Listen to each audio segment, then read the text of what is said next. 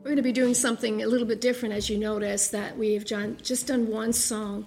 And we're going to encourage you that before you come online at 11 o'clock, for all those that can, and we could through YouTube, Spotify, many things. Just uh, prepare yourself in worship before you come online at 11 o'clock.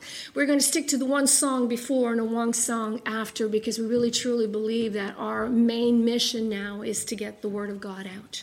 And so today, the beginning of this month, we are going into a new series called Finding Peace in the Chaos. This is part one. And we realized that I realized that God had given me just a heart to maybe discover what it's all about. What is the source that we need? How do we get this peace? And in light of all that we've gone through in this area and many areas around the world, we are experiencing such chaos, such confusion, such fear that is really animating so many people, even the people of God. And so I'm here to tell you that I have a message that I believe that if you hear this message today, that you're going to get something that you will take and hold on to for the rest of the months to come. I believe God has a word for you. And so today I want to actually bring out the, the, the, the scriptures that go along that one scripture that goes for this, for this um, series, Finding Peace in, in the Chaos. The scripture is Second Thessalonians 3.16, where it says, Now may the Lord of peace himself give you peace Watch this. At all times and in every way, the Lord be with you.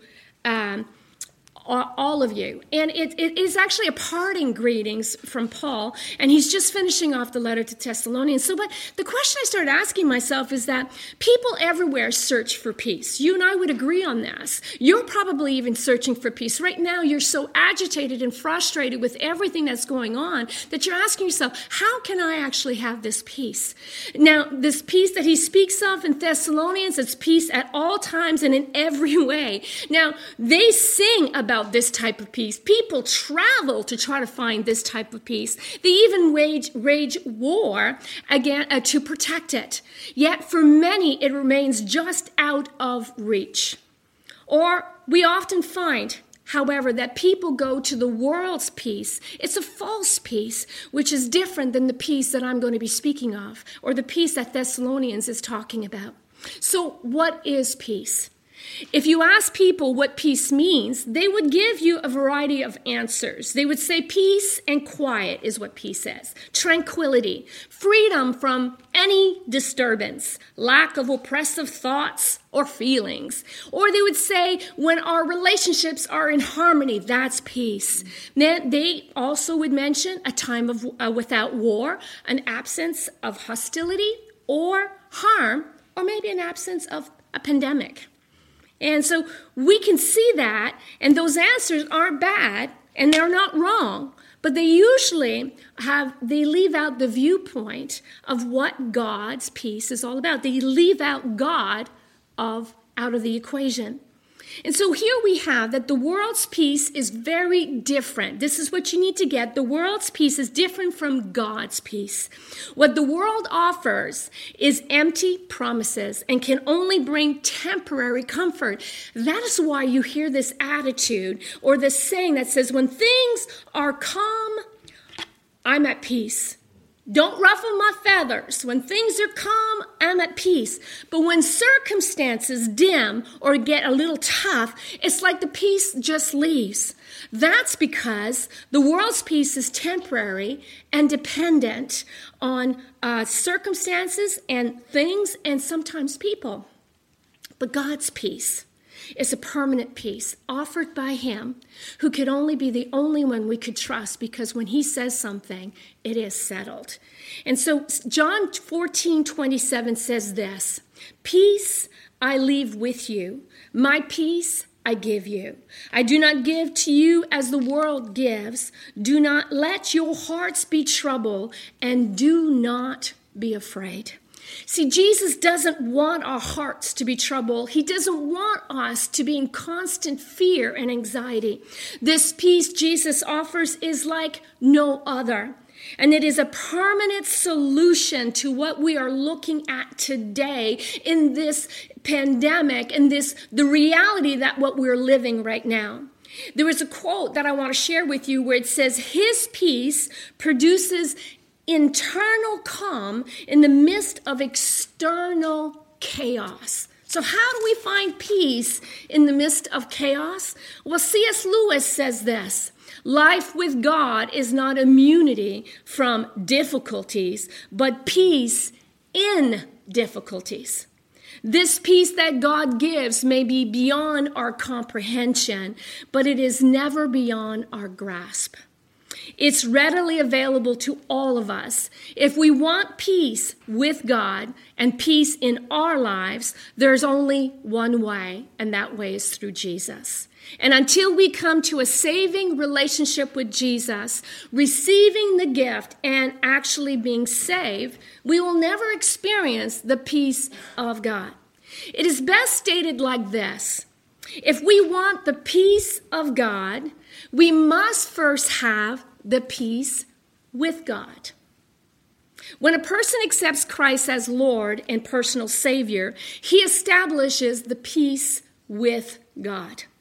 As a result of salvation, we are justified with God. That means we are made right with Him. And this is what Romans 5 1 says. And just to make sure you understand what happens at the cross, it says, Therefore, having been justified by faith, we have peace with God through our Lord Jesus Christ. It is a one-time event. So my when I receive Christ, my peace with God is a settled event. Nothing can break it. Now, therefore, when the storms of life come, like this pandemic, this peace with God lets us now experience this peace of God anytime in every way what we see in that second thessalonians it produces this inner calm despite what we're going through now why is it that we could be assured that this will never ever be plucked out or it can never be unchanged why is it that this peace with God is already established when we go through Christ and that we could experience peace in our life? Because it's all dependent on God. Now, Isaiah 54:10 is one of my best verses in the last several weeks for me, where it says, Though the mountains be shaken and the hills be removed, he says this, Yet my unfailing love for you will not be shaken, nor, listen to this, nor my covenant of peace be removed, says the Lord who has compassion on you. That means it cannot be broken. It's a covenant. That means once I come to Christ, the peace peace is established with God. And because of it, I get the results, the benefits of having peace in my life. Now, unfortunately, even when we, ha- we know God's peace is ours, we are still susceptible to the worries and concerns of this world. Some situations that occur can wreak havoc in our lives, like this pandemic. You know, again, one more time, I've been hearing it. Oh, one more time, here we go. And yet, there seems to be that sense of anxiety and fear that is so all consuming to us who are already at peace with God, and that we should be experiencing what Second Thessalonians is saying at all times and in every way. See, when we allow external pressures and internal battles in our minds, and if we allow them to come towards us in that way and get us off our focus of God, we, we lose that peace of God. And, and it's not apparent at times. Sometimes it's just so subtle that we find ourselves after the end of the day very agitated and there's no calmness, there's no rest in our soul. You know what I'm talking about. And, and yet, these things are already established for us. There are certain issues, beloved, that can undermine our faith and rob us of our peace. Are you ready? I'm going to go and share them with you. The first thing is sudden fear. This is I've seen very often. Some people are so accustomed to responding to every little dip and rise of life with fear that they, they can't even imagine there's another way to respond to troubles. They're so upset by change of all types that it never dawns on them that they can live in a greater emotional ability, that they can live in that peace at all times in every way. It is amazing how so many of us have forgotten who we are in that one time event where it was established with God, and God says, I will not break covenant with you. I believe it's the second point, the reason why so many of us, we give away our peace. No one can take it away. I'm going to prove that to you, but we do give it away. See, the next one is the enemy. We can be attacked by our enemy, the devil, who may use various means to cause us to doubt and walk in unbelief. Not only that, but he also causes us to actually build on disbelief, beliefs that have nothing to do with God. You know, sometimes we feel that God won't provide for me, God won't, won't protect me, God won't be my refuge, when the Word of God says He will. But the enemy wants you to walk in disbelief and he wants you to lose faith in your God. But we must stand, beloved, at this particular junction in our lives right now. We must stand and do exactly what James 4 7 says. Submit yourself then to God, resist the devil, and he will flee from you. Now, there is another issue that causes us to lose faith and to give away our peace, and that's sin. Peace and rebellion cannot coexist. Now, the reality of what sin is is missing the mark. What mark are we missing? God's God's standard in perfection. Now, if we look it through that grid, all of us have missed the mark. Praise God that we have a faithful and just God that con- when we confess our sin, He's faithful and just to forgive us. We reestablish, we take back our peace, and praise God we can do that. But there are so many times that we surrender to the wrong things. And when that happens, once again, God will call us back to that place and say, Would you just come to me? And hopefully, we'll be smart enough in those times to come to God and confess and surrender and repent. And when that happens, peace is once again part of our lives. The next thing is we give up peace. In times of crisis, we sometimes lay down our peace willingly. We give it up, we concede it, we abandon it. We hear a thought or we get a thought in our mind and we think it's true. We have a feeling and we think it's true. We are surrounded with emotions and chaos and we think that because that is happening that we can't have we can't stay in a place of peace. Well, the reality is is that we should not abandon our peace. Always remember that no one can take your peace from you. And we have to surrender in one way shape or form. And we really are the only one that can take back that peace. And the only way I take back at that peace, if it's actually the enemy that put a, a seed of doubt in my heart, I close that door and I take back my peace and say, I am not going to be moved by that. If there's sin that has come into my life, I am real and honest. I bring it to God and say, God, I am anxious and I know that that's a sin. You tell me not to fret. I will not fret today. And as soon as I do that, I take back my peace. And peace at all times and anywhere becomes my portion. The last one is when we lose focus. We can allow all the bad news we are hearing right now to cause us to lose our correct focus. Instead of having our mindset on God and trusting God for His peace and presence, we allow our thoughts to get sidetracked by negative news and circumstances we see and we hear. We have to actually come back to where we need to be in order to have that peace reside in us. Isaiah 26 3 says, You will keep him in perfect peace. That's the peace that is mine, whose mind is stayed on you because he trusts in you. So, two things I have to keep my mind stayed on Him while chaos is going, and I need to continue to trust Him. And when that happens, peace at all times and peace everywhere happens. Because God is with us, we don't have to give it, give into, sink beneath, or become defeated by our troubles, by what is going on right now. When we face and confront the challenges, knowing that we are more than overcomers because of the cross of Christ, then we can actually face pretty much anything that comes our way. Jesus says this, John 16 33. I've told you these things so that in me you may have peace. In this world you will have trouble, but take heart. I have overcome the world. That's our Jesus. And because I'm already established with God with peace, that peace that Jesus comes to offer is mine by virtue of me being a follower of Jesus.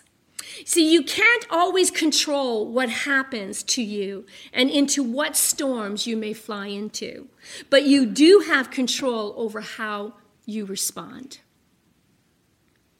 I see it too often where we blame our circumstances, our past, the people, the things that are just not working out that robs us of our joy and our peace.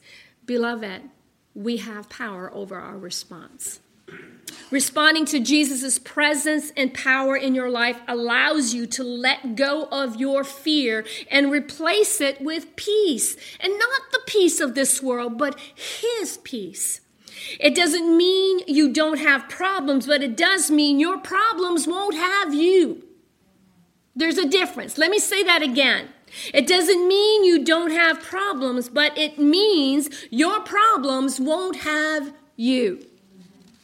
How much of your problems have had you lately? Remember, peace is not the absence of turmoil, it is the presence of a mighty God amidst a life and its messiness. We cannot attain peace by ourselves. It is only through Jesus that we can uh, receive the ultimate and complete peace and healing we are all looking for at this particular moment. So, what must we do?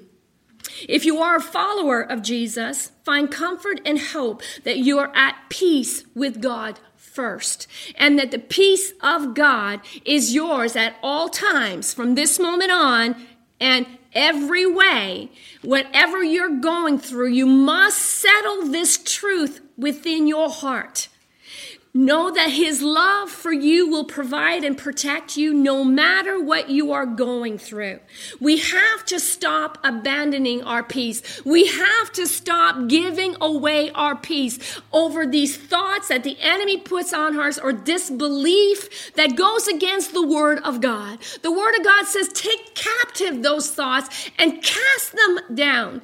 We need to start being warriors for the kingdom, and we need to start standing on this truth that peace is ours because Jesus already did the work. Seek God in all that you're about to go through in the days to come. And don't let anything be, uh, come between you and the peace of God that is given to you. And when you face chaos, you must do what Philippians 4 6 and 7 says. It says this Do not be anxious about anything, but in everything.